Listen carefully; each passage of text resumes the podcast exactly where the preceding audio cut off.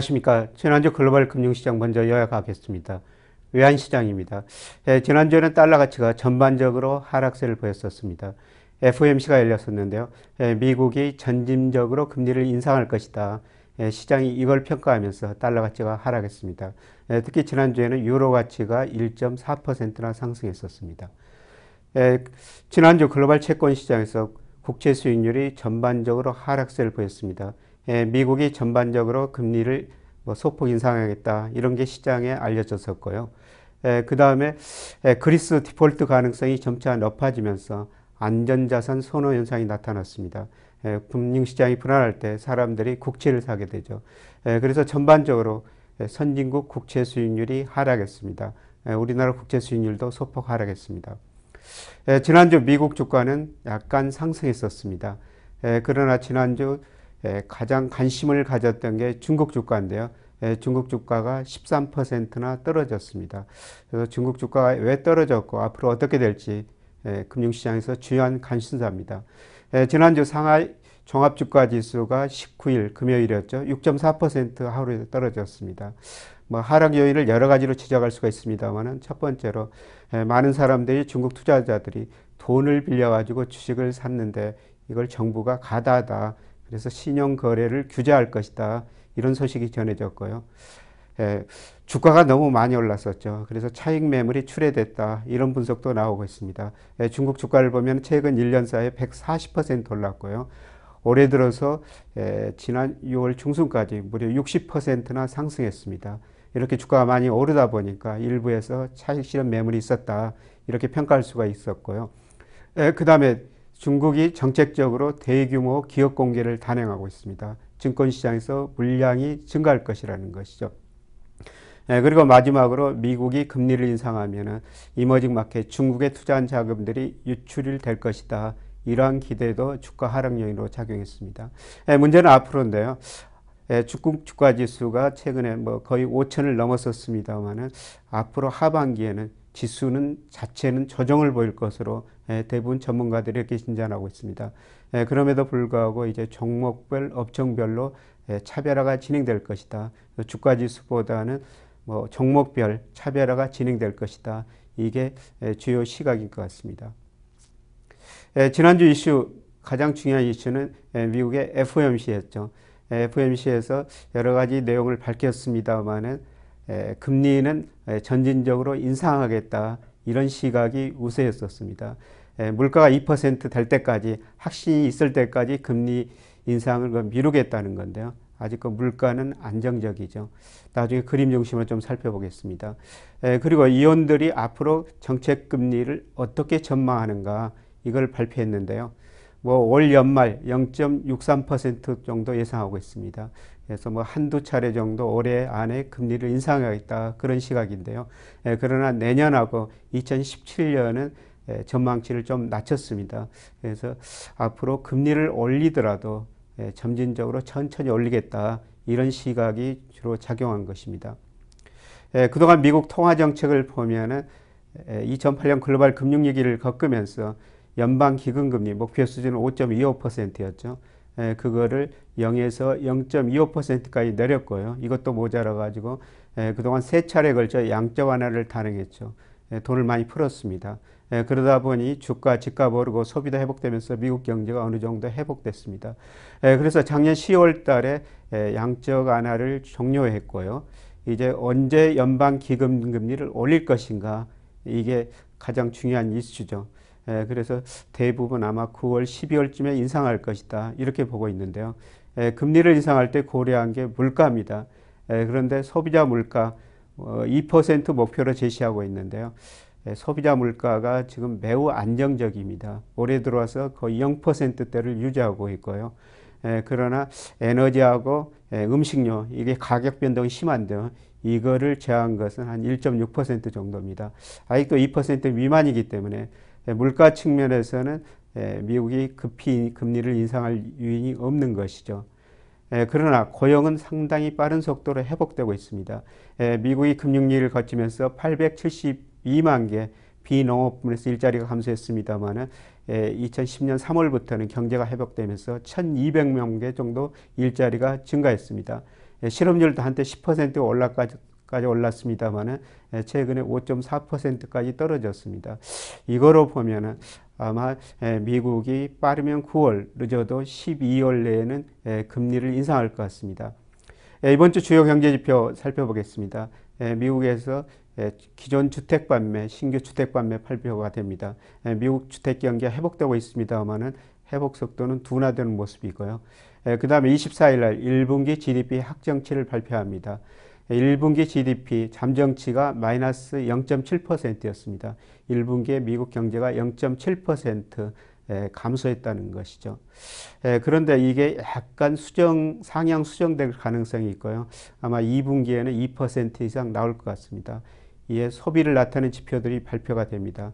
그런데 이번 주에 이제 관심을 가져야 될 게 미국에서 주택 가격인데요. 기존 주택 매매 그림에 나오고 있습니다. 2006년 상반기까지 주택이 크게 그 거래가 증가했었죠. 그래서 주택가에서 거품이 발생하고 주택가격 거품이 붕괴되면서 미국 금융위기를 맞았었습니다만은 그 이후 장기적으로 그 저금리를 유도하다 보니까 주택가격이 어느 정도 회복세를 보이고 있습니다. 그러나 최근에 상당히 그 주춤거리는 모습을 보이고 있는데요. 그런데 주가가 모든 경제 변수에 선행하고 있죠. 최근 미국 다우 산업 지수 평균을 보면은 꾸준히 올라가는 모습을 보이고 있는데요.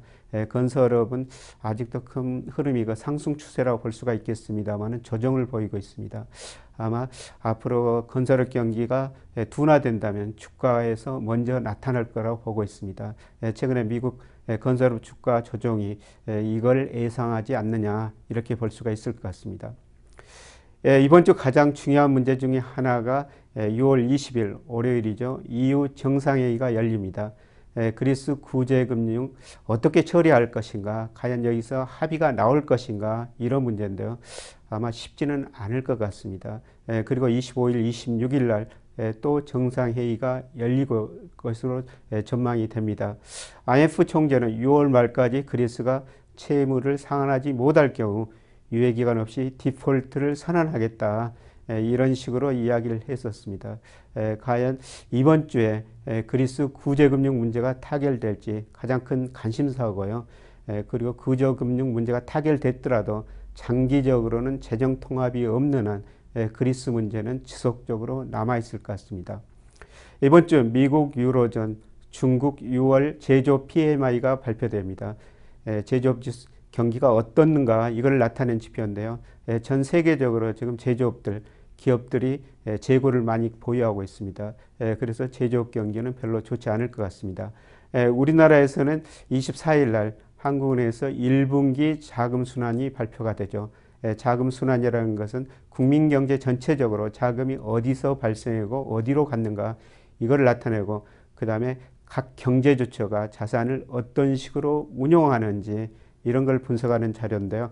자금 순환편 나오면은 제가 자금 흐름에 대해서 다음 주 다시 한번 말씀을 드리도록 하겠습니다. 그리고 25일 날에는 6월 소비자 동향 발표가 됩니다. 최근에 소비 심리가 5월까지 통계를 보면은 다소 개선됐었습니다. 최근 우리나라 통계를 보면은 뭐 수출이 나빠가지고 제조업 경기는 나빴었는데 뭐 내수는 어느 정도 회복됐었습니다. 이에 따라 가지고 주가도 상승하고 소비 심리가 개선됐었는데요. 근데 최근 보면 주가가 조정을 보이고 예, 특히 메르스 영향으로 예, 내수가 다시 이축되는 조짐이 나타나고 있습니다. 아마 이번 달 소비자 심리 지수가 예, 소비 이축을 나타내 줄 것 같습니다. 이런 걸 미리서 예상해 가지고 지난주에는 한국은행이 기준금리를 인하했었죠. 자, 이번 주에는 그 조금 특이한 분석을 한번 해 보겠습니다. 최근에 우리나라 국채하고 미 국채 수익률 보면은 거의 차이가 좁혀지거나 역전되고 있습니다. 그림에는 10년 국채 수익률을 우리나라 미국 걸 비교하는데 최근 거리가 많이 좁혀지고 있죠. 근데 이미 30년 국채 수익률은 우리가 미국보다 3월부터 예, 낮아졌습니다. 예, 머지않아 10년 국채 수익률도 미국보다 낮아질 가능성이 높은데요. 이걸 단기적으로 보면은 통화정책 차이에서 볼 수가 있는 것이죠. 예, 미국은 지금 언제 금리를 인상할 것인가 이러한 시점을 찾고 있는데요. 우리나라는 수출 내수가 나쁘기 때문에 현재 금리를 인하하고 있습니다. 2004년에도 이런 현상이 발생했었죠. 에, 당시 미국 경제가 어느 정도 회복되니까 에, 미국은 기준금리, 연방기금금리를 지속적으로 올렸었습니다. 에, 당시 우리나라는 카드 사태 등으로 내수가 어렵기 때문에 에, 금리를 내렸었죠. 이런 단기적인 요인 때문에 지금 우리나라 금리가 미국보다 에, 높아질 수가 있습니다만은 문제는 10년 국채 수익률이나 30년 국채 수익률이라는 것은 장기적인 경제상을 반영한다는 것이죠. 국채 수익률 명목금리입니다만 이 명목금리에는 실질금리 플러스 물가상승률 이게 다 포함되고 있는 것이죠. 근데 실질상 금리는 사후적으로 추정하기 어렵기 때문에 보통 실질 경제 성장률 사용하게 됩니다. 그래서 회사채 수익률 뭐 시장금리, 국채 10년 수익률 이런 것들은 앞으로 실질 경제 성장률하고 물가 여기에 반영됐다고 볼 수가 있는데요. 근데 장기적으로 보면은 우리나라 실질 경제 성장률, 에, 경제 성장률이 계속 떨어지고 있다는 것입니다. 에, 그림에는 뭐 제가 예측한 것보다 KDI 한국개발연구원에서 예측한 건데요. 현재 우리나라 잠재 성장률이 3.1%입니다. 에, 그러나 2016년, 20년에는 3%, 그 뒤로 2025년까지는 2.5%로 떨어진다는 것입니다. 예, 그리고 2020년, 26년 이후로는 예, 노동 공급 등이 오히려 감소하면서 예, 경제 성장이 1%대로 떨어진다는 것이죠. 우리나라 잠재 성장률이 이렇게 단계적으로 떨어지지만은 미국 잠재 성장률은 현재 2.1% 정도 되고 있습니다. 미의회에서 추정한 것입니다. 그런데 앞으로 10년 동안도 이 수준을 유지할 거로 보고 있습니다. 그래서 10년 후에는 미국이나 우리나라 경제 성장률이 똑같거나 아니면 우리가 미국 경제 성장률보다 낮아질 수가 있다는 것입니다. 그래서 지금 우리나라 30년 국채 수익률이 미국보다 낮아졌고요. 머지않아 10년 국채 수익률도 미국보다도 더 낮아지는 상황이 전개될 가능성이 매우 높아 보입니다.